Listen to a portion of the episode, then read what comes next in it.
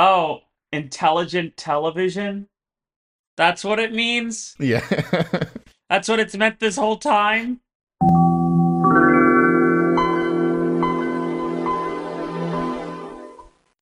Welcome to Tech Tales. I'm Corbin Davenport. And I'm Evan Hirsch. And today we are talking about the Intellivision Amico, which was a weird, kind of crowd-funded retro console for kids that just it just went completely wrong. Yeah, I heard about this only in passing from just a bunch of YouTube videos I watched and just online internet drama, but I'm really excited to dig deeper into it to see what other things I could have missed.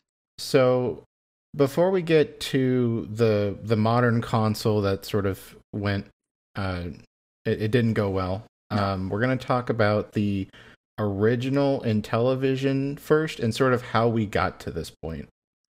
So, the original Intellivision was a home video game console created by Mattel Electronics and released in 1979. So, this was in the second generation of game consoles, along with the Fairchild Channel F, the Atari 2600, the Odyssey 2, and the ColecoVision. So, mm-hmm. very early barely a video game at this point. Um, the Intellivision used a custom 16 bit processor paired with one kilobyte of RAM. Watch out. and it it generally had better graphics than the Atari 2600 and it, it, used a couple different tricks to sort of do that. Part of that was uh, actually kind of cool for the time. It had a lot of the common code and libraries for games on an internal like flash ROM. Mm-hmm. So games didn't necessarily have to like like you could fit a game on the Intellivision into like two kilobytes or something that might take like four on another console. Um, now the downside of, of, stuff like that is that most of the games ran at like 20 hertz instead of like the 60 and you'd get from the Atari or other consoles. But you know they tried; they did what they could. That's pretty cool. I actually didn't know that. I didn't even realize that. So, like, I guess the modern analog would kind of be like almost a game console, including parts of an engine or graphics library, like inside the console itself, right? Yeah, yeah. It was like kind of very early, not like operating system, but like kind of some shared code. Yeah. Mm-hmm. The Intellivision was unique primarily for two different reasons. Number one was the controller, which uh, it it used two controllers that kind of like slotted into the console when you weren't using them, and each controller had it like a knob mm-hmm. and a twelve button numeric keypad. Right. Yeah, the uh, um, the classic phone controller. I've heard of this. Yeah. Yeah, it, it looked really weird, and it also did the thing that some other like key like uh, PC games did, where the games would come with like overlays that you like slide on top of the buttons that would kind of tell you what each button does. And the other unique thing that this console is kind of known for is is kind of like uh, innovative advertising. Like one of the things that this console was known for was there would be a lot of ads where someone representing like Intellivision would would sort of pit the console directly against like the Atari 2600 and they show like both versions of a similar game on like a TV ad and be like, "Look, you can literally see the difference. You should buy Intellivision." I, I think that became i'm not sure if that was the first one but it definitely became a common practice afterwards right like there were many yeah, ads yeah. Uh, from uh, nintendo and sega specifically i think sega during the super nintendo genesis era where sega constantly did this like touting made up things like blast processing right but like i didn't yeah. I, I didn't realize that was happening so far back so here i've got a a uh, tv ad for the television. i'm ready to go Okay, three, two, one, go. Hills presents Intellivision. intelligent television by Mattel. More sophisticated than any video game that has come before, providing hours of entertainment for the entire family. Intellivision, with one of the clearest game displays available today. Find this system, plus a complete line of sports and video game cassettes at Hills, where our game is low prices every day. Look at that football game. It almost looks like football. It's true.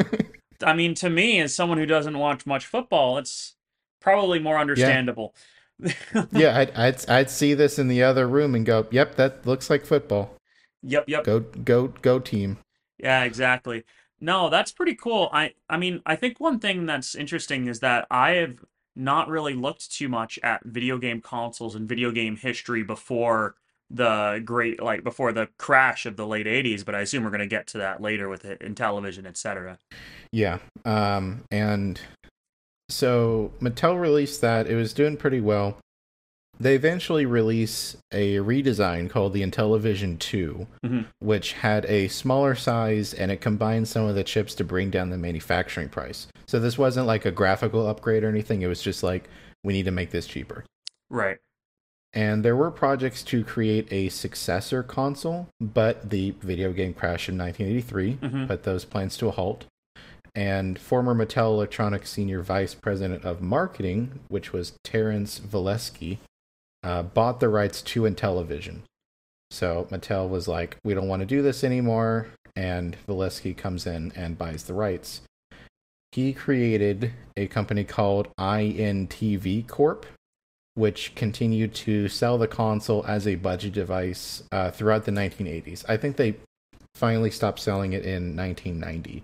Mhm. So technically, this was on the market for a long time. Um, I I couldn't find like good numbers, but it seems like the vast majority of sales happened uh, while it was still under Mattel. So I, they didn't really sell a whole lot um, after that point.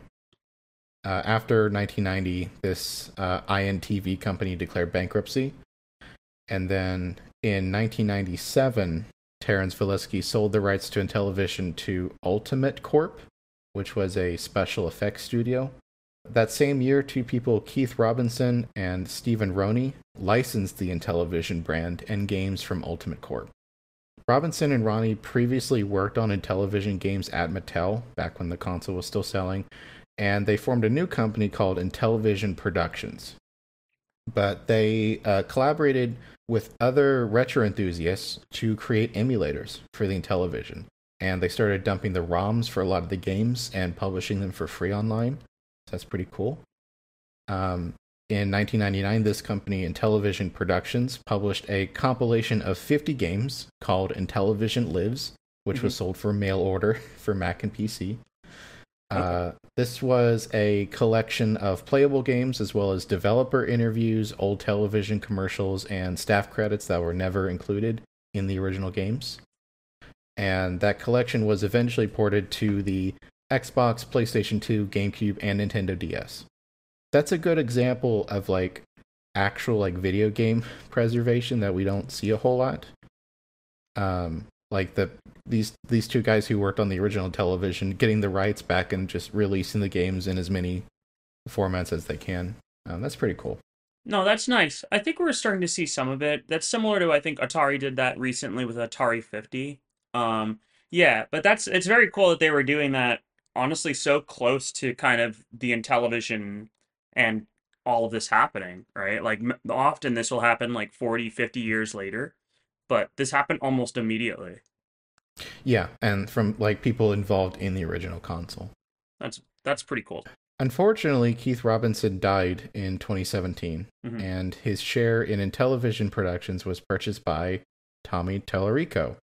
Ah, yes. And this is the guy best known for creating the video games Live Orchestra. And before that, he uh, ran a, a game music studio called Tommy Tallarico Studios, That's right. uh, which yeah, which worked on a bunch of different games and especially the '90s. Um, later on, he credited the original Intellivision for getting him interested in video games in the first place. I Mhm. don't know if that's revisionist history or not. There's a lot of that that happens here. Um, I'm not shocked by this. No. Tommy rebranded the company to Intellivision Entertainment, Mhm. uh, with Stephen Roney staying on as a chairman and uh, bringing back some other Intellivision developers to the company. Um, I got a big quote from Tommy here. He said, "quote The Intellivision was always my favorite system because the games were cutting edge, yet fun and simple to play, so our entire family could enjoy them together. I find those important elements to generally be lacking from our industry with the current modern gaming consoles. Our goal is to change that by focusing on bringing all age groups and levels of gamers and non gamers together while introducing new generations of people to the legacy success of the Intellivision brand. I want to bring gaming back into the families and to non gamers. If hardcore gamers think that is stupid, lame, and dumb, that's okay. I'm not going to trick them into something it's not. Quote. You know, honestly, my first thought, and you know, I, I didn't follow the Amico at the beginning, but my first thought when I kind of heard of what Tommy was trying to do without really knowing him was like, you know what? This doesn't seem that terrible, right? Like honestly, No. the kind of cla- he- I, I I love retro games. I have a bunch of them. I collect them, and like to some extent, I empathize because the types of games being made these days is different, and it's different and for a different audience. So him trying to like do something actually different and building Intellivision to kind of like you know go back to the games etc of his childhood as someone who just loves gaming in general i empathize with that Yeah, yeah, it's it's not a bad take. There's probably an audience for something like that. Mhm. Um, and now, importantly, when that happened, there wasn't actually a console announced yet. That's where like Yeah. everyone assumed what happened, but uh, it took a little bit later, and then in October 2018, this Yeah. company announces its new console, which is the Intellivision Amico. right So now we're gonna watch a trailer for that. all right All right, hit play on three, two, one, go.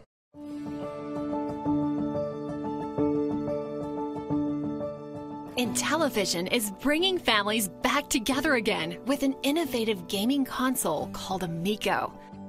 40 years ago, video games burst onto the scene as families connected gaming consoles to their television sets and enjoyed playing simple games together. It didn't take long for video games to grow into a multi billion dollar industry as the digital play from companies such as Atari, Coleco, and Intellivision became an integral part of childhood culture. But by the mid 90s, the video game industry took a turn. Easy to play games became sophisticated, controllers became complicated, and consoles became expensive.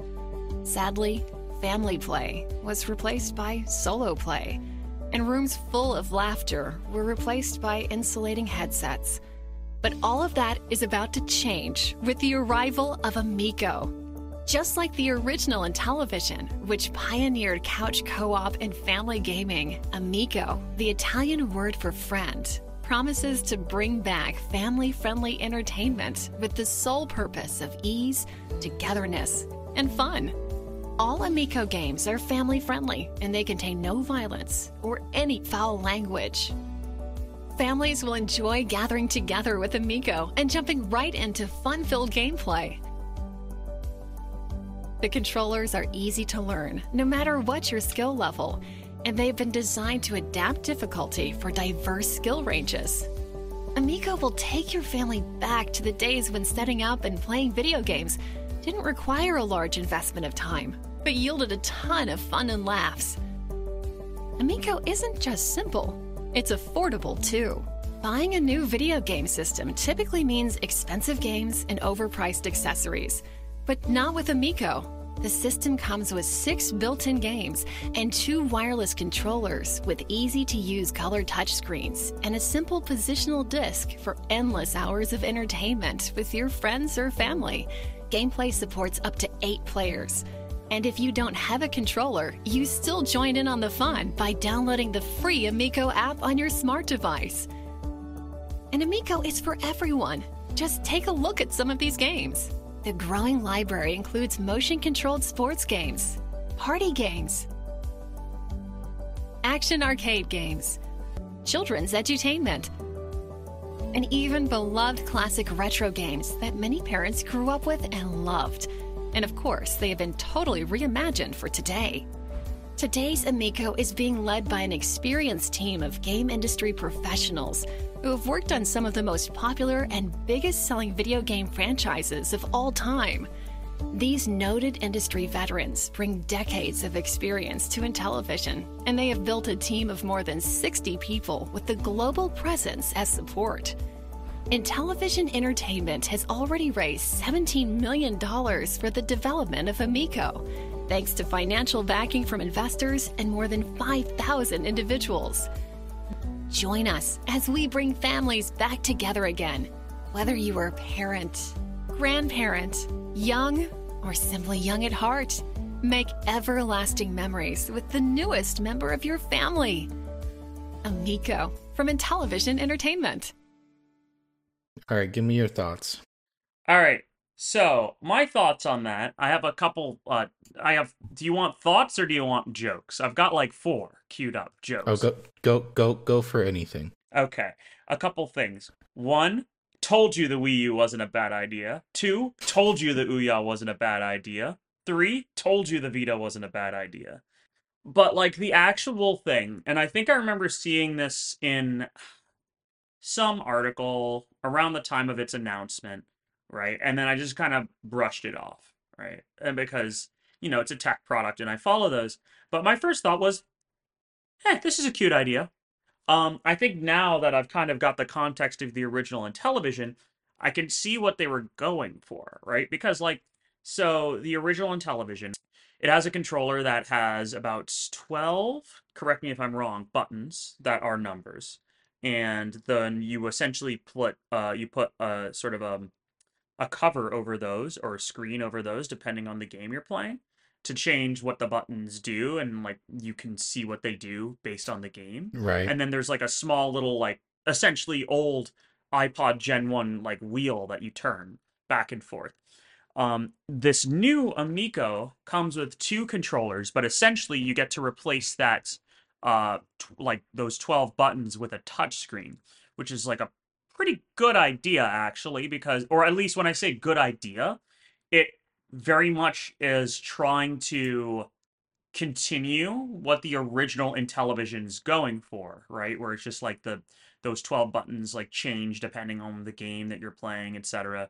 yeah. Um, yeah. and often things like the Wii U, which obviously is a pretty famous failure from Nintendo, um, were trying to, you know, push to that younger audience by utilizing touch, which is a thing that very famously the younger generation is growing up with as like their primary input method for computing devices. This is a concept and an idea, like a cheap, affordable, like uh, low, uh cheap, affordable like video game console that exists to primarily target families with like primarily families enter- family entertainment is like not a bad idea at all. But previous failures in like the home console space, like uh, th- trying to break that whole, you know, uh, multiple console or the trying to break into that market, it's like it's it's tough. You know, you saw the Ouya and stuff like that, and it just kind of flopped. Um, so having also a niche to pivot this thing towards, where it's like very, very much like early childhood, um, family play, uh, a space that Nintendo didn't exactly leave, but they've kind of left open, isn't a terrible idea.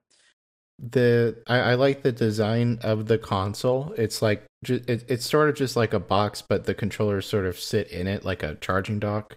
I think originally they they said this was going to use Qi charging for the controllers, but then they switched to like charging pins because that That- I'm sure worked better. It worked Um, better and it's probably cheaper too. I would have made the same Yeah. choice.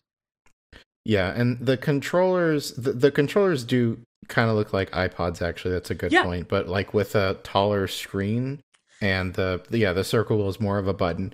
And also in this video that's kind of cool is in some of the games they're like holding it like you would hold an iPod, eh, sort of in portrait mode, and then in other games they're holding it sideways. So it, it is kind of also like I like the thing I thought about in that ad when they're holding it sideways like, oh, it's like a Wii controller. Yeah. Right? Wii remote, exactly. Um, so it's like, oh, okay, yeah, yeah, that works.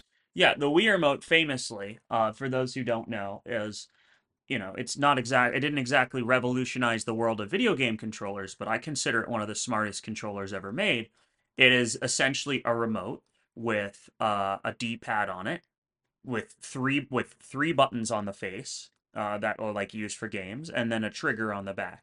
And famously, you can hold it like a television remote where you're pointing it at the TV, or you can turn it on its side, and it fundamentally becomes a NES controller with the amount of buttons that it has. Um, and you can see that's what they're doing in the, the with the same thing with the Amico, although admittedly it has far less buttons. Uh, it actually has, I don't think, any real buttons. It basically just has that little wheel and then the touch screen. Um, but yeah, and, and it has it has some buttons like on the side where like when Oh, you're yeah. holding it sideways they'd be like triggers, but that's probably enough. And then you could probably have just very brightly colored one or two things on the touch screen for like various actions. Like I, I think in this scenario it could still work, right? Because the games don't really look very intense. Um, so it's probably fine.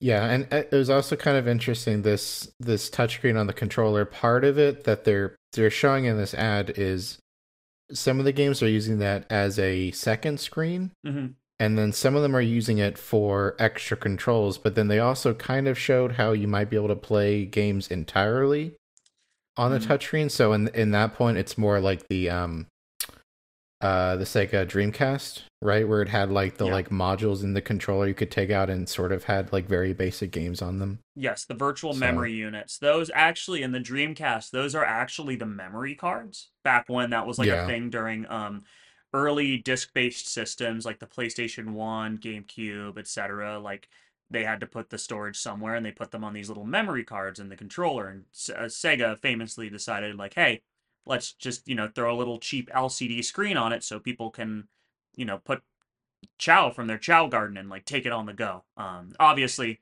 that system didn't really, you know, light the world on fire. It was also canceled after three years.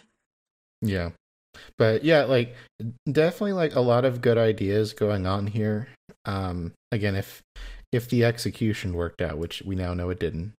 I yeah, I I, I do agree there probably is a market for this because when I think of like uh, like like first of all like the mainstream game consoles they don't have a lot of family content it is there like i i did play uh peppa pig on my xbox series x because it had like five achievements Like, Yeah. i got that done real quick I uh I keep seeing that Yeah. on mine too. I mean, it's on Game Pass, man. You got to get that. it is like that's how i play yeah. it's like yeah i'll play peppa pig i don't have to buy it sure yeah. Um, so yeah, like the, there's not a lot of options there. Um, N- Nintendo is definitely the winner here, but with Nintendo, they actually don't have a ton of games at this point that are fun on a single shared TV screen. Right.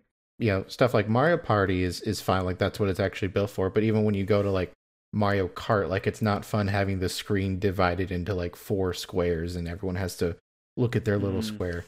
I, I would say there's like one or two. I'd say some of the Mario games are. Uh, the upcoming Mario Wonder is. On the whole, things have kind of moved mostly towards uh, split screen or single player. Yeah, and, and definitely part of the advertising for this is that it's it's also more affordable. Like if Yeah. I'm if I'm getting if I'm like a family and I'm getting a Switch and I want to play Mario Party, I'm buying the Switch, which is going to be like 300 bucks. I'm buying Mario Party, which is going to be like 60. And then I need like two more Joy Cons because the thing only comes with two, so that's another Mm. like 80 bucks or something. So it, that that does add up. So Yeah. you know if there there is like probably a market here somewhere but I- I would also like to point out, I think something we didn't really note note from the trailer is the trailer obviously showcased families, right? And those children in those tra- in the trailer, like none of them were over 10 years old. That type of thing, you know, obviously, I mean, if if your killer app is like Sesame Street, you're not exactly trying to target the tweens here. so, um I don't know, but like that that I think is also something to note because Nintendo I would say very much is geared towards family friendly. Um, but I wouldn't say they're explicitly trying to target families, right? Like they yeah their content is I very much in the vein of rated E for everyone. Everyone can play and everyone can enjoy. Um, but like probably very, very young children, like kids who are five or something, are I don't know, they're probably going to be a little thrown off by like Mario Odyssey or Breath of the Wild. right Um, regardless, uh, yeah, they're they're very much pivoting towards a specific demographic uh, that you know, does probably want something like this. Yeah, and um, also a couple things that were um, not in the trailer. The Amico was op- going to be optimized for 2D games, so there Right. there were eventually like demos of 3D games, but most of these are are flat. Mhm. And uh, Intellivision Entertainment claimed it had developed the world's most advanced 2D gaming chip with support for over a million sprites on a screen at once. Interesting. Um, that was the thing I was going to ask was what chip is in it. Yeah, well, we, we sort of find out eventually, but Mm. this would support up to eight wireless controllers in total. So they've had the two on top of the console. I don't know if they were planning to sell additional physical controllers, but also that they did show in that trailer how there was a uh, like a smartphone app that could turn it into basically a controller. So that would be another option. Right. And they they showed like a little like nub thing you put on top of your touchscreen to sort of simulate the the circle pad, uh, which is pretty cool. That's a good idea. Yeah, that's a that's a wild little idea too. They could probably just package the console with like a bunch of those since they're cheap to manufacture. Yeah. Um. Oh no, I lost my nubs. and, well, I mean, hey, it's probably the easiest joystick to replace. on Yeah. top, on top of that, um, it's also yeah, my my nub has drift. on top of that, actually, something I'm curious about is, um, and I don't know if this is something you'll bring up later. Did they ever talk about how the actual streaming technology to the controllers was done? yeah, we we get some technical details afterward, but not not a lot, unfortunately. Uh, games for the Amico would be uh, far more focused in scope than more popular consoles, like we talked about this, uh, to sort of fit with this plan for uh, family fun. Uh, the games would be required to be non-violent, so. Mm, Okay. No, uh, no Resident Evil for the Amico, sadly. Hmm. Also, the ESRB ratings had to be either E for everyone or E10 and up.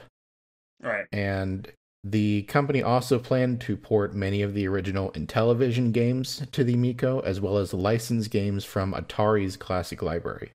And and also they uh, would not support in-app purchases or post-purchase downloadable content on this console. So no DLC, no like you know unlock magical coins for with, with mom's credit card. Right. Um, and uh, each game was intended to cost between two ninety nine and seven ninety seven dollars and ninety nine cents. That's So that was pretty kind of the range they were going for. Yeah. Yeah, and I, I like that as well because one of the things you often hear, um, and I don't necessarily blame like the the companies that run these stores uh, for this, but like a lot of the games, modern a lot of modern mobile games that you just kind of like give to children on iPads or whatever, like you hear these horror stories about like I don't know, some couple gave a five year old an iPad and they downloaded a game and spent like ten thousand dollars in it because they just don't understand what they're doing, Yeah. right? And it's like everyone everyone buying Fortnite V Bucks with the with the parent credit card. Exactly, yeah. And it's like, you know, at the end of the day, the parents should be setting up parental controls on these devices and like limits and things to prevent this from happening, but also like using that as a selling point of like, hey, you you can feel safe. This won't happen on this device. It's it's very obvious why they went that route. Yeah, and um, Intellivision was aiming for a price tag between one hundred and fifty dollars and one hundred and eighty dollars for the finished console, with a projected release date of October twenty twenty. And they were hoping to have developer kits done by 2019 so they could start making games. So pretty good so far. Um, no no major red flags. And um, a little bit after that, in May of 2019, uh, we get kind of a big exclusive game for the Amico is announced, which is a new Earthworm Jim game. What? Yeah. So, for anyone who doesn't know, uh, Earthworm Jim was a series of platforming games. Uh, the first one was in 1994, and I think the first two are pretty well liked. I've not played them myself. And then I believe there was a 3D one that was less popular. And then there was a Game Boy Color game in 1999, and that was also not popular. And then after that point, it, it kind of like languished. And then Atari announced at E E3 2006 that a new game was in development for the PSP, the PlayStation Portable. At, at some point, that game was like quietly put on hold and then it was canceled entirely. I think it was something to do with like royalty payments for the license or something. I, I don't really know. So uh, much later, there's this new game for the Amico announced. Um, and kind of the interesting twist here, and probably why this happened, is the person who worked on the music for the first, at, at least the second Earthworm Jim game, was Tommy. So that that probably Oh. helped this go along. So kind of a weird exclusive to have, but that is a, a game series people know about, and at least some people were interested in because there there were a lot of articles about this when it was announced. Yeah, no, Um, Earthworm Jim's not something I've been familiar with, but you know, it's got its fans. So in April of 2020, pre-orders for the Intellivision Amico opened, which Mhm. required a $100 deposit that was refundable if you wanted to cancel. Intellivision quickly racked up over 10,000 pre-orders, and then also before that point, they had sold some. Uh, they called them Founders Edition units uh, in January that were, I, I think, like late stage prototypes. I'm not really sure. They also tried to be cute there, and they sold uh, 2,600 of the the Founder Edition, so Atari 2600. Oh, that's adorable. Yeah. Yeah.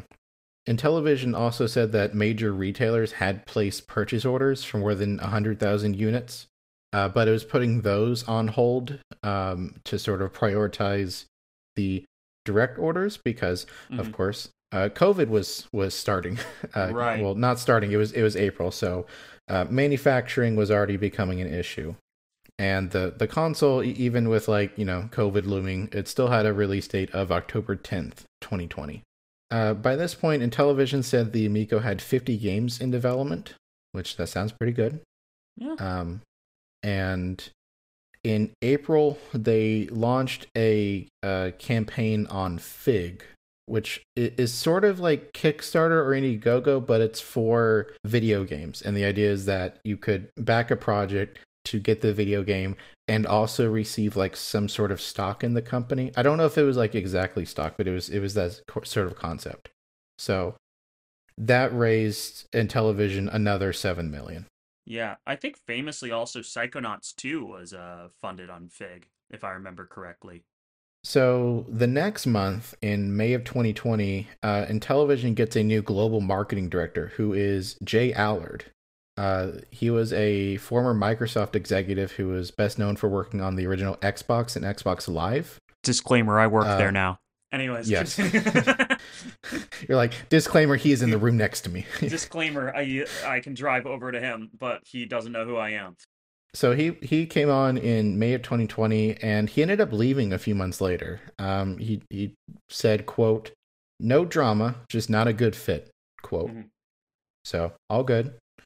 Um, now, however, there is an issue with this later on, where in March of 2021, so a little under a year after this, uh, Intellivision was doing a presentation to investors or, or potential investors, and they were bragging that uh, J Allard was involved in the company. Like they were like, "Guys, look at this catch we got. He he worked on Xbox. Don't you want to invest in us?" Uh, which is illegal. You can't do that. Uh, this caused the U.S. Securities and Exchange Commission to send Intellivision a letter asking when exactly he had left the company. Uh-huh. uh, so that's not good. And yeah, um, that does not sound that great. Um, now, quick question actually. Uh, you just said that um there was a Figs thing was in 2020, right? Uh, yes, that was in April 2020. Yeah, and they were pitching to investors in 2021. They sure were. Uh huh. We're So we're gonna get you- to that. Yeah, I was about to say, let's. That's that's definitely interesting. I'm sure that's very normal and not weird. That is normal. Fun fact that same presentation uh, also mentioned the vice president of global marketing, who was someone who previously worked at Mattel and had also left the company by that point. So, just uh, normal things, normal things in a presentation. Hmm. Also, around this time, uh, Tommy, who is now the CEO of Intellivision, is revealed to not be a very nice person. Who knew? Really? Uh, yeah, really. He was a frequent poster on the Atari Age forums, which was primarily about like retro game console stuff. But then, as the Intellivision Amico started to get attention. Like there were a lot of discussions about that there. Tommy would often get into fights with other forum users and Right. getting involved in threads about the Amico console. And there there would be like threads where just like for days he's like replying back and forth to people on there. He uh, would call critics quote mentally unstable folks, uh, also cowards, uh, usual know-it-all morons, uh, communists, and most famously, a gaming racist. This is also what I call people when they tell me they don't like Overwatch. Uh, so you know what? you That's pretty. communist, yeah. Yeah, you gaming racist. Like what? What do you have wrong against Torbjorn means? Like that's not okay. One one post I, I liked where uh, he was complaining about uh, people on YouTube who were talking about the Amico. He said, "quote Now hurry on back to your safe space, surrounded by your stuffed animals, so you can sling your arrows instead of standing up for yourselves and facing me." Quote. He's talking about the Squishmallow girls there, like really going for him. he's he's like, "Debate me, you cowards." Yeah, I mean, look, so I, this seems like a very upstanding, fine individual. You know, I don't this really. is a normal, this is normal, a normal CEO. human being who has went to therapy before. I don't really see the problem, but you know, I'm sure. Yeah. I'm I'm sure. mm, mm, What? Let's see if let's see if the later stuff changes my mind. Right? Yeah. Uh, also, around this time, it's pointed out that uh, Tommy was following some uh, f- uh, far right people on Twitter. Uh oh.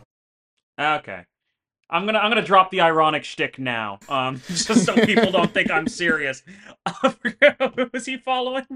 He was following uh, Tomi Lahren from Fox News. Uh, he was following Ben Shapiro, Tim Pool, Steven Crowder, Jordan Peterson, and uh, the Quartering on YouTube.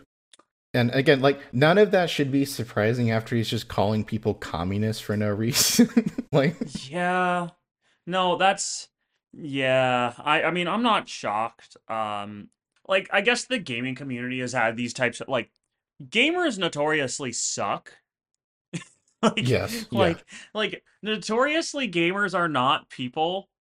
I, I'm I'm not even gonna actually follow that up. Like notoriously like gamers are not like human beings. Um especially the ones that the ones that are online and like go to forums like in in in the year of our lord 2023 to like post about atari right? Those are the types of people you just generally don't want to interact with actually.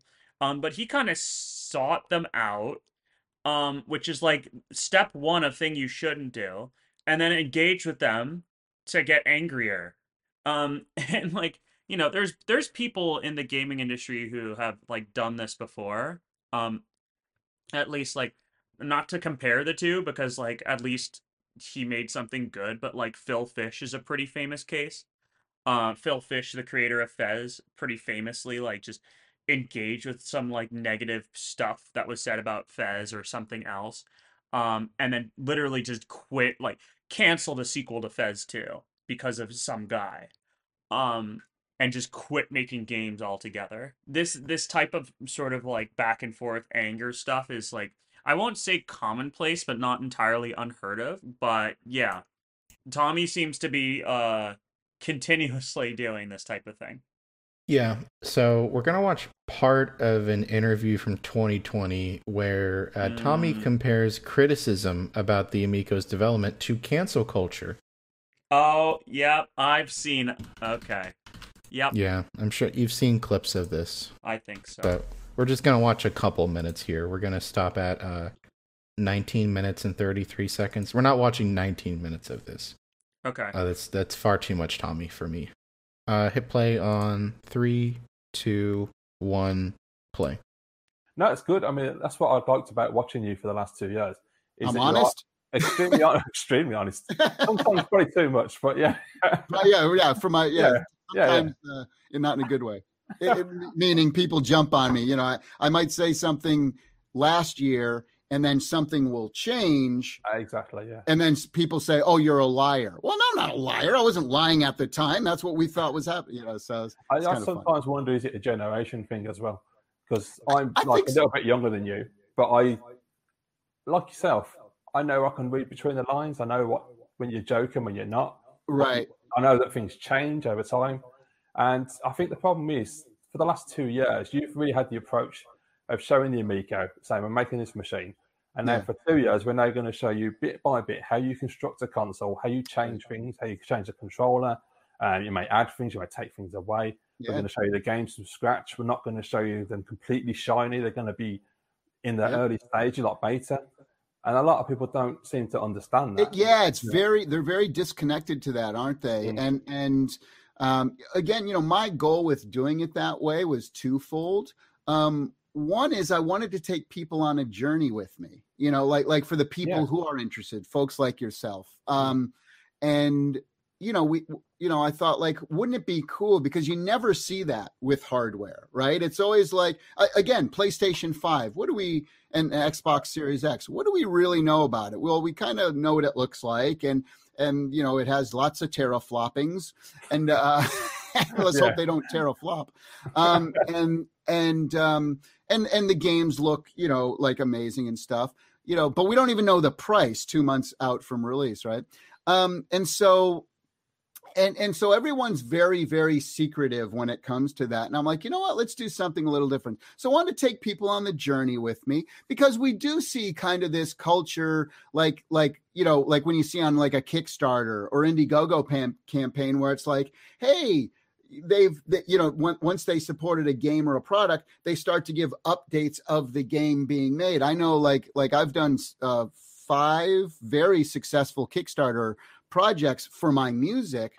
And when we were making the albums we're like okay here we are in prague recording the string section and and here we are recording the choir and here we are and now we're at skywalker ranch mixing it. So people felt like they were a part of it from the beginning watching this whole thing made and then they get a final product kind of thing. So so i i always found that to be fun and people really enjoyed that. So that's why i kind of uh, you know looked at this product uh, project like that say you know what? No one's ever seen uh, something being built from the beginning and all the trials and tribulations and the things that need to be changed and fixed and oh my gosh now the price has to go up all those things. Let me take those you know people along with me. So so that was one reason. And then the second reason is to help build interest and grassroots you know for again for certain people who are interested which isn't costing us any advertising dollars at all. Look look at the tens of thousands of people pete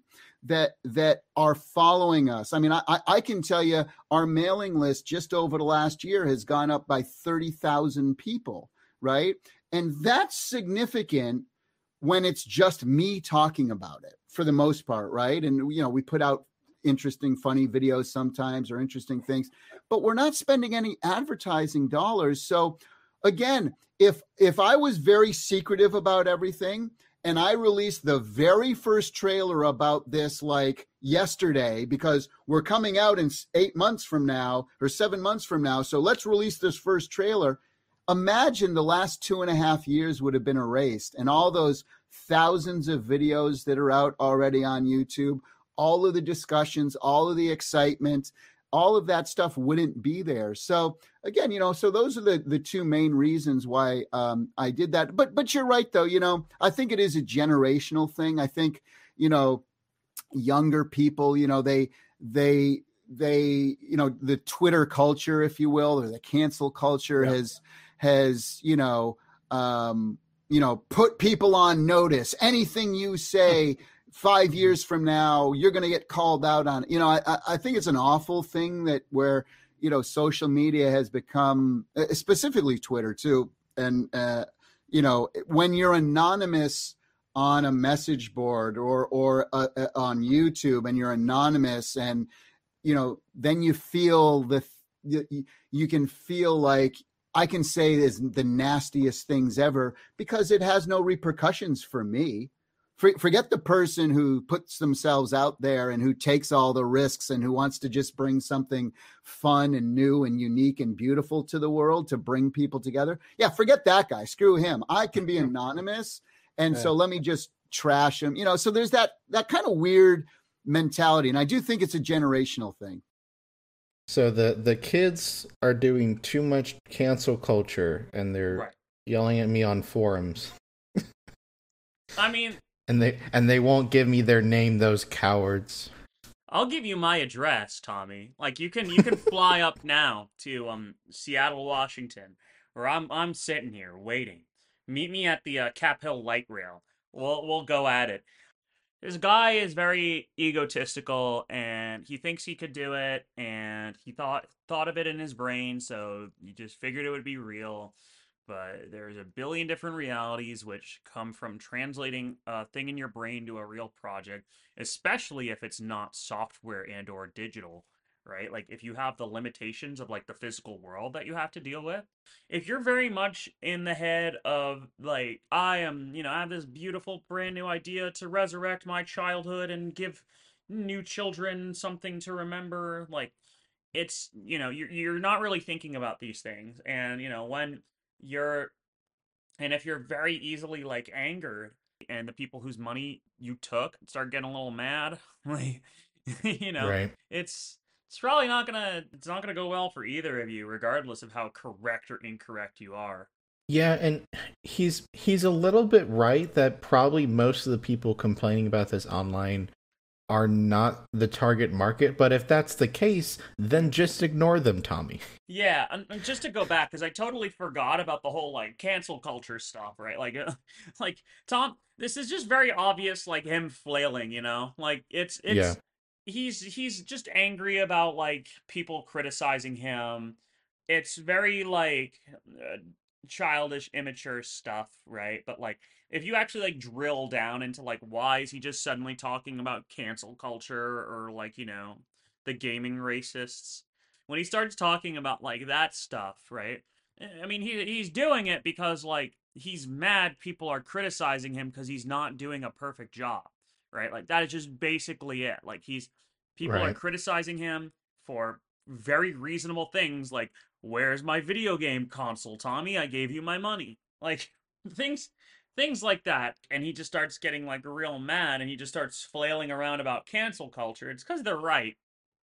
It's because they're it's because they're correct. Like just just blatantly. Yeah, I'm I'm sure there's a lot of people. I'm sure because he seemed just very online that I'm sure he came across some criticism that like didn't make sense. It was just people on Twitter saying dumb stuff. But like, yeah, you ignore those people, Tommy. And if there's valid criticism, then maybe try to address that. But he do- he doesn't do that part well either, as as we find out later. Okay, so in August of 2020, we get the first delay. The release date is pushed back to Yeah. April 15th, 2021, to quote, overcome the myriad of obstacles and constraints imposed by the global pandemic, quote. Which is that's fair. Yep. Basically everyone did that. That's okay. You can get you get one free pass here, Tommy. Yeah. That's fine. I mean, the pandemic, like, you know, famously, um, the pandemic started in China, which is where a lot of hardware manufacturing takes place. Um, and for a couple months at the start, I think it was mm, Feb- late February through almost June to July of 2020. Many because uh, China had uh, what was it, a zero COVID policy, right, where they would not Yeah. tolerate a single case. They shut everything down. Total quarantine of like sit entire cities. Factories were closed for months on end. And this caused, like, you know, a lot of manufacturing delays and uh, constraints for a lot of things across the industry. Um, famously, you know, the the video game consoles that launched later that year. The uh, I think it's the eighth generation we're in now, or ninth. I think we're in the ninth gen now. Jesus, I think we're in the ninth gen now. Um, but like the PlayStation 5 and Xbox Series X and S launched in late 2020, and famously, you know, they had supply constraints for quite a while, almost all the way up until um basically this year. You know, it was Yeah. almost impossible to find one in a store. Like that was because of that manufacturing constraint. Various other things, such as the um, analog pocket, which was one of my favorite devi- gaming devices, uh, had problems, you know, shipping due to that. I think it was delayed for a bit. And even more famously, a thing which almost never got delayed, ever, the iPhone got delayed for an entire month for the first time ever. It shipped in October instead of September that year. Like it had ramifications. Yeah, it was it was definitely like big moment for for realizing how how interconnected manufacturing feels when like one part is missing. Exactly. Yeah, so Tommy gets a break. That's that one's fine. You can have one delay. But in February of 2021, which would be uh, two months before that delay, or two months before the new release date, it gets pushed back again to October 10th of 2021. Hmm. And again, they cited supply uh, supply chain problems. In April of 2021, Intellivision asked for more money from investors uh, in another crowdfunding campaign. Uh, this time on the uh, site Republic, which I don't believe is around anymore. I think they got bought by something else. But the campaign page claimed the Amico had $25 million in pre orders by this point and over 100,000 units pre sold to customers and retailers. And that campaign raised $11 million for the company from a total of 9,411 investors, which was uh, very uh, not close to their goal of 50 million. And again, this is the uh, second, second or third time they're raising money publicly while also having the money from the the uh, refundable uh, pre-orders. Tommy wants money. Um, Tommy wants more money. Tommy wants money. Uh, yeah.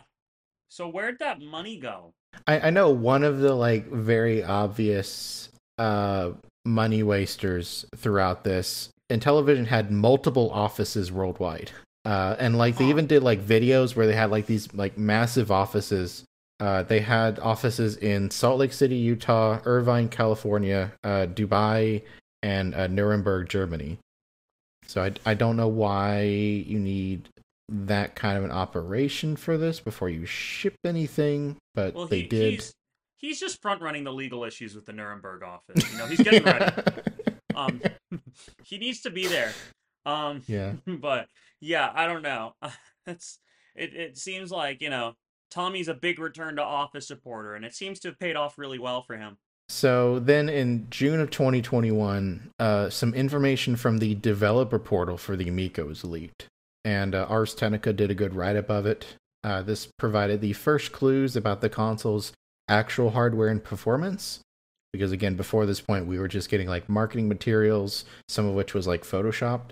Right. This is when we find out the console is using Qualcomm's Smart Display 200 platform.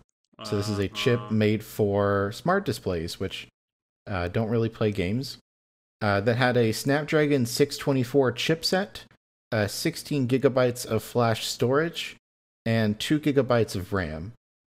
Uh, and Intellivision's documentation uh, mentioned the ZTE ZMAX Pro Z981 as a good performance benchmark when testing Amico software, which is a $100 budget phone from 2016.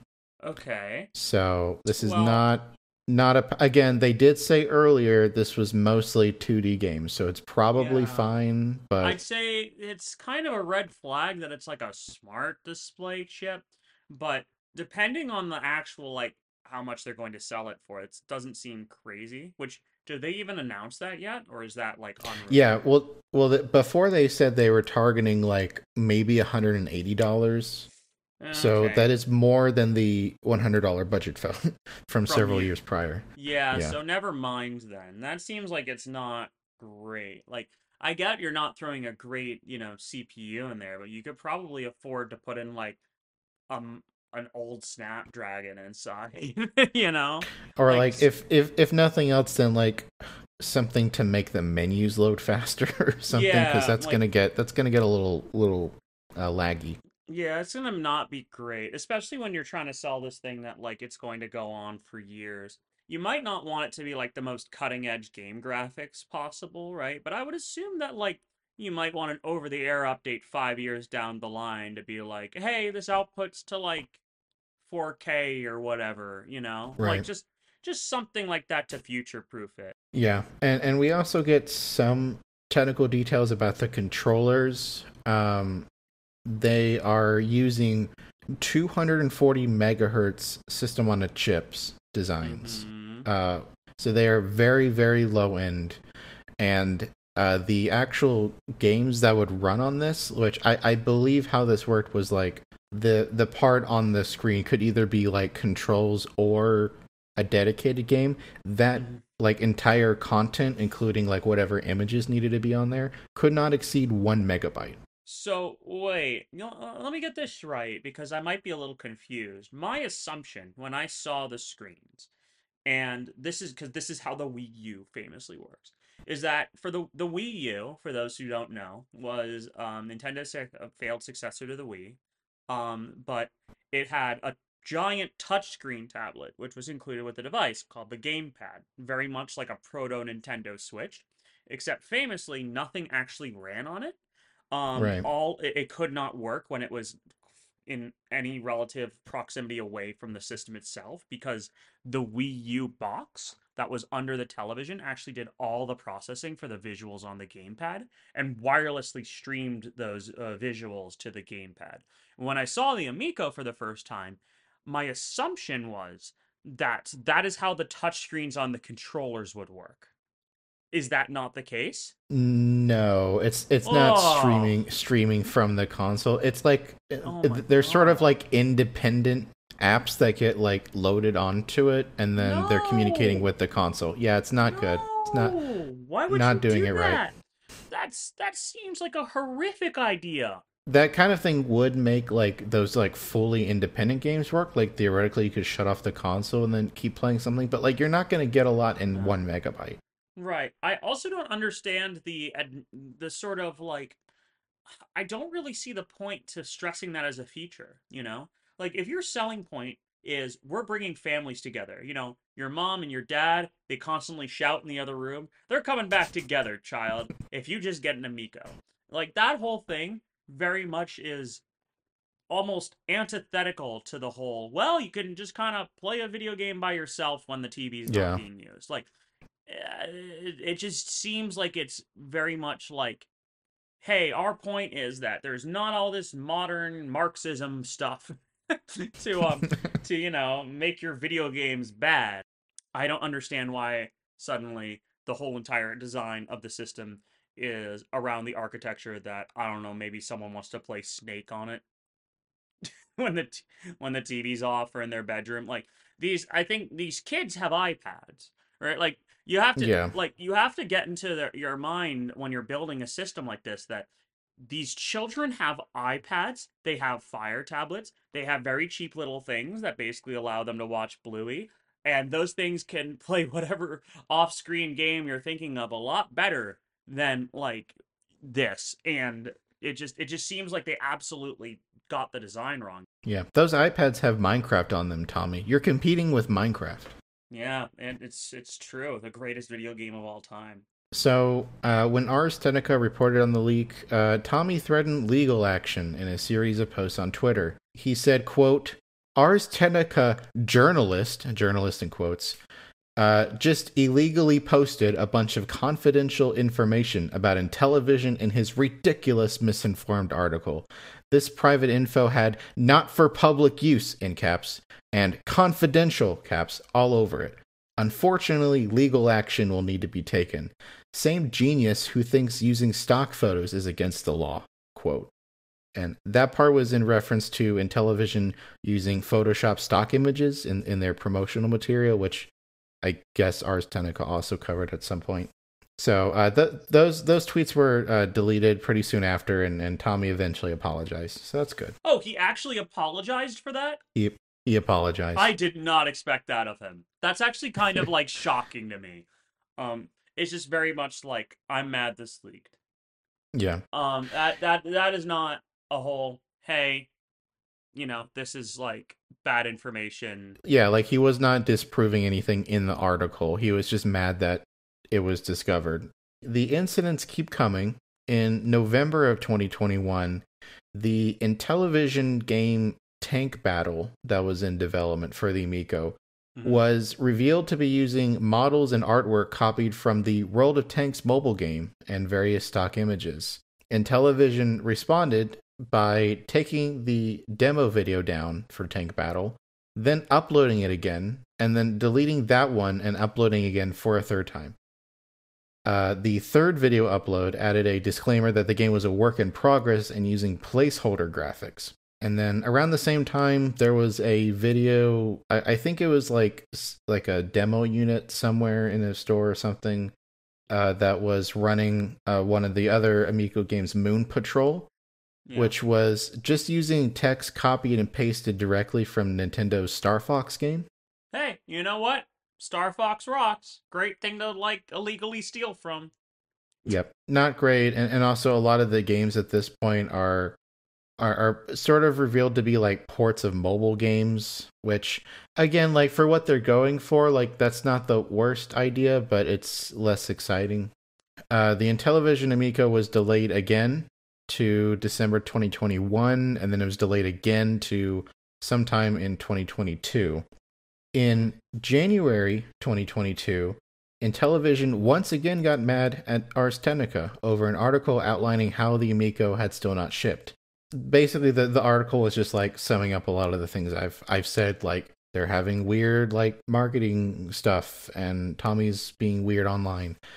And uh, the official Intellivision account on Twitter published a statement of facts on its website and Twitter account in response to the article, which is really bizarre. the The statement had a, a few points, like they, they refuted a couple things in the article that were like kind of valid, uh, for example, Ars Technica had said that the Amico had a profit margin of over 100%, and they were basing that on the uh, leaked parts from from that, um, like the specifications. Like they were like, this chip costs this amount from Qualcomm, and, and so on. Um, and Intellivision said in their statement that that was never true, and that the hardware costs had increased due to COVID-related chip shortages, which might be mm-hmm. true. That sounds plausible. That article also called some of the demonstrated games unfinished. Intellivision said they were in fact finished and some of them had official ratings. But again, like finished is sort of in quotes here because you can't play them because the console's not out yet. So that was kind of a weird thing that happened. Uh, my my favorite part of that was uh, in the Twitter reply, someone had the uh, had a screenshot of a dril tweet, and the tweet was, "And another thing, I'm not mad. Please don't put in the newspaper that I got mad." the Nostradamus of our time. I like it when he keeps getting mad, like like a like a just his face gets all red, like he's a Looney Tune. It's very funny, honestly. You know, just like seeing all this kind of go down. It's it's very enjoyable to watch. Yeah, and uh, in February of 2022, which was a, a month after that, uh, Tommy stepped down as CEO of Intellivision, but remained on the board as president and the largest shareholder.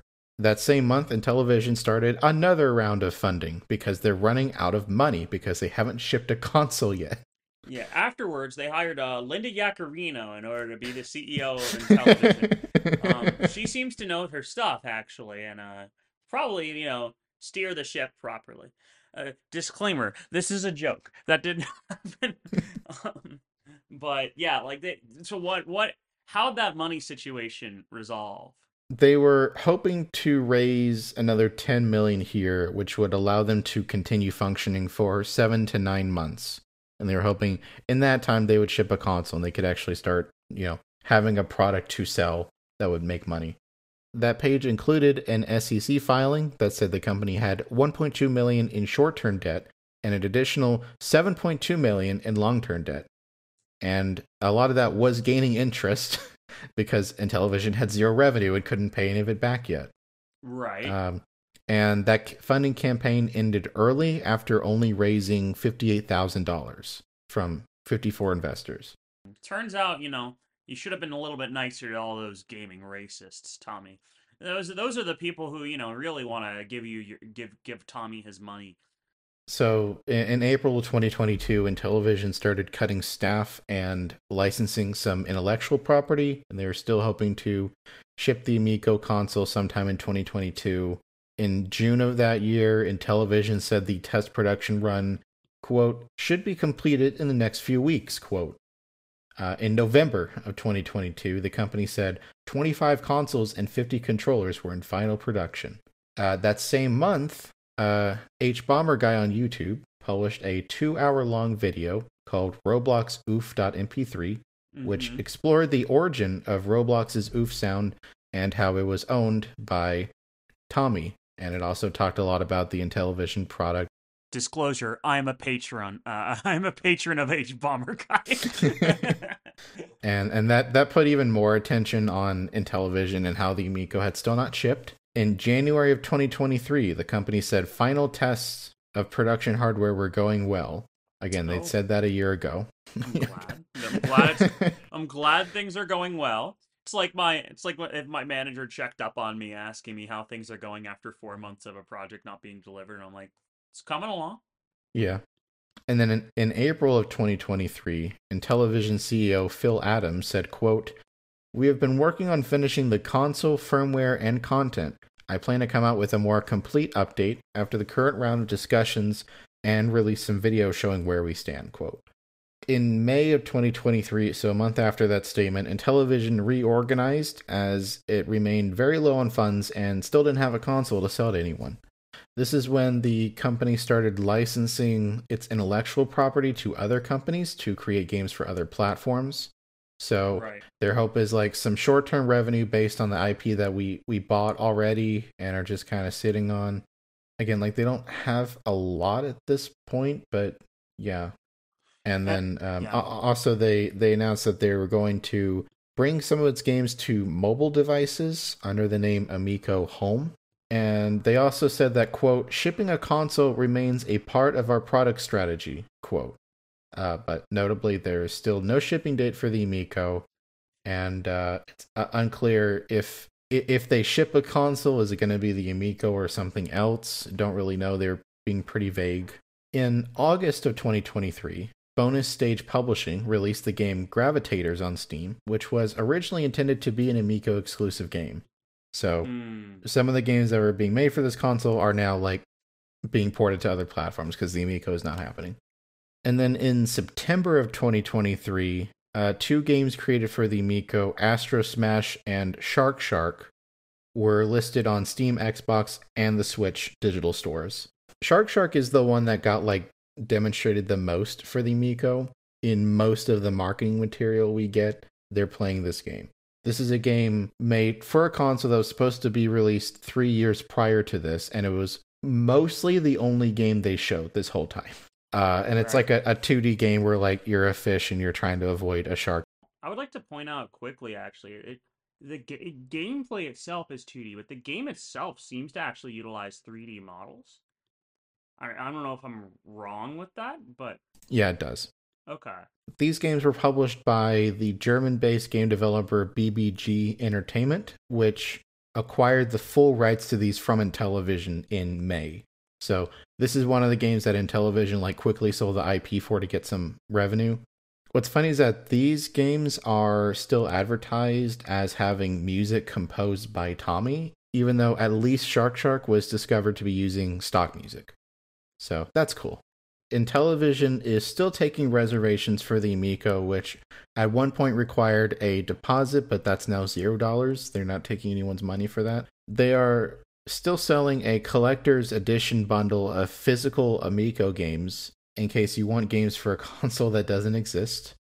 Uh, there's a four there's a four pack for eighty dollars, or an eight pack for one hundred and fifty dollars. Now, Corbin, I have a I have a question for you. I'm not sure if you know the answer, but I do. Isn't the console a digital only console? How are they selling physical games for them? Uh, they're not like really the cartridges or Right. or something like that. Yeah, yeah. They're- They're they're, it- just like they just look cool.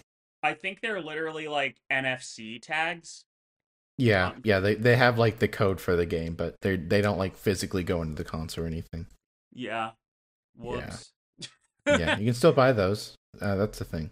And there have been no updates from Intellivision uh, from that statement in May of 2023. We're recording this at the end of September of 2023. And also, that statement wasn't even like shared on their social media platforms. If you go pull up their like their Twitter, their Instagram, uh, the posts are from I think like I- don't even know if they had one from 2022, but it, that ha- those have not been touched in a while. Um, the company looks looks dead from the outside. I, I don't like doing episodes about ongoing situations, um, but this is one where it does not seem to be ongoing. I, I think there's like a 99% chance that the Amico does not ship. Um, I, I don't think it's going to be real. Uh, I I don't know what's going to happen to uh, Tommy also hasn't said anything online in in quite a while. Yeah, it's I don't know. Very very public, very not great failure. Um and but I and I think again with any other person in any other company, I feel like you know, it's it sucks, you know, you haha, you make fun of it, but like I'd say I'd say what is it? The thing that this reminds me the most of uh, in the gaming world, I would say is, and it's not a it's not a good thing to be remind that I'm reminded of the Ouya, but it's the Ouya. So what I mean, it's a very similar story that ended in a very similar way, right? So like, what was the Ouya? The Ouya was a small hundred dollar box that ran Android, and the idea was that essentially it was going to be a very, very, very indie friendly platform that allowed games to be kind of on the TV. I think their whole goal was basically be like a little, you know how there's all those small little PC games on like itch.io or Steam. Like they wanted to be a box that allowed you to play those on your television. And they had a lot of grand ideas about like, you know, that all games uh, should have a demo and you know they all should cost like a certain amount of money and they shouldn't have DLC. A lot of it's very similar. Like a lot of it sounds very similar. Um, it had a controller that was really terrible and everything, right? And it had like you know people from the gaming industry who piled onto it. Um, unlike the Amico, so far it actually did become a physical product that was released. Um, and you know it did have some games, and it, it turned out to be a failure. And I think the company dissolved. At least they don't exist anymore in their previous state, and they're no longer making it. But I think no one is really like I, I don't know. I I don't think anyone was explicitly rooting for the failure of the Ouya, right? Like it was a huge Kickstarter thing, you know, its failure and the fact that it didn't really turn out the way people wanted, and you know, its bad reception was just kind of their own fault, but you know, it was it was uh, kind of you know, it had a Krobcat video or whatever, and then you know, people just kind of laughed at it for a couple weeks and went on with their lives. Like it wasn't a continuous like thing. And I think that in, that's entirely Tommy's fault because when you just become this public antagonistic figure towards the people who like want to support you, you know, like it's just this is this is what's going to happen. Like you're never going to be able to regain their trust. Like you can't really work in this industry to like sell a consumer product again. Right? like what are you going to do? Yeah, I mean, I, I agree with you. I I wouldn't want to dogpile on a company trying to ship number one a console, which is a very very difficult market to break into. Very. Uh, and number two, trying to ship hardware during COVID. Uh, oh, so God. a lot of a lot of factors stacked against this. But again, we have this like really weird terminally online dude at the forefront of this who just every time there was the slightest issue with this console in the public sphere uh just immediately like attacked them like like someone at Ars Technica just reporting on a website that was accidentally marked as public and you like threatened to sue them. That is not what that's not what you do as a CEO of a company. That's crazy. Yeah, um, exactly. and like stuff like that just kept happening over and over and over again. So feels bad. I, I i think some people didn't get their like refunds on this or had issues getting them. Um obviously really bad for a lot of the developers who who spent time and money and energy on on games for this. I think Intellivision had some kind of like agreement where they would pay upfront for like some of the game's development i don't think that really ever happened so No. then we we got into the like with gravitators where they had to sort of pivot and, and turn it into a, a game for something else so not great um Nope. and uh tommy tommy bad Tommy bad. Tommy sad. Mm, Tommy mad. I don't know. Like it's it's it's a sad story. Uh, just kind of like cements kind of the because I would love to see more challenges in the video game industry. I love weird consoles. I love wacky ideas. I always root for these guys to succeed. You know when they're trying something new and fun and cool. Um, I loved the famously. I love the systems that um die even before they do. Uh, I was a big fan of the Wii U, and I loved my Vita, and you know I loved all these little failures. Uh, but um, you know, I'd say if you're looking for, I don't know, I like if if it's funny because it's it's not even like all loss, right? Like this doesn't always happen. Say like see the playdate for like a great example of like how to kind of do a similar idea, but do it in a way that's great and good and people like it, you know? It's like Right. there's there's still you can still break into the gaming space with like a small niche little device that plays a subset of retro games that, you know, from your childhood and allows for kind of developer creativity. So I I hope this type of story doesn't make people like look at this and go, well, gee, that sure sucks. It's going to be Xbox, PlayStation, and Nintendo forever, and we should never try. Because, like, you should. Yeah. So yeah, that's that's the Amico. Um, Evan, would you like to plug anything as as we get out of here? Um, yeah, no, I don't really. Uh, I'm not a poster anymore. Um, because of certain scenarios that might have happened with big websites I liked. Uh, but I do have a blog where I write significantly worse than Corbin, but I do write. It is at my it's at a website evan.exposed. You can uh, follow it in your favorite RSS reader and or on ActivityPub because it actually syndicates there, which is really weird and I don't want to think about it. Um, but I will every once in a while I'll write posts about things there. So feel free to follow me and um, email me angrily. Um, especially if you're Tommy Tallarico, in which that offer I talked about was real. Meet me in the Cap Hill Light Rail. Yes, go go read Evan's blog and go fight Evan in person. Yeah, I mean I'll lose. Uh, I'm I'm lifting. I'm trying. Like I'm I'm I'm trying to get some upper body strength. Okay, disclaimer. Tommy, this is a joke. please do not please do not come to Seattle to fight me. I'm I'm totally serious. But do go to but do go to therapy. You have the money. Like, Uh, yeah. Unlike Evan, Tech Tales is on Twitter at Tech Tales Show. Uh, and also unlike Evan, Tech Tales is on Mastodon at Tech TechTales at mas.to. The links for those are in the show notes. Also in the show notes are all of the sources. We cite our sources here at Tech Tales. yeah. and uh, also the links to the, the videos and um that's that's it uh thanks for listening and we'll be back in your podcast feed soon bye bye All right. Bye. Forgot I'm supposed to say that.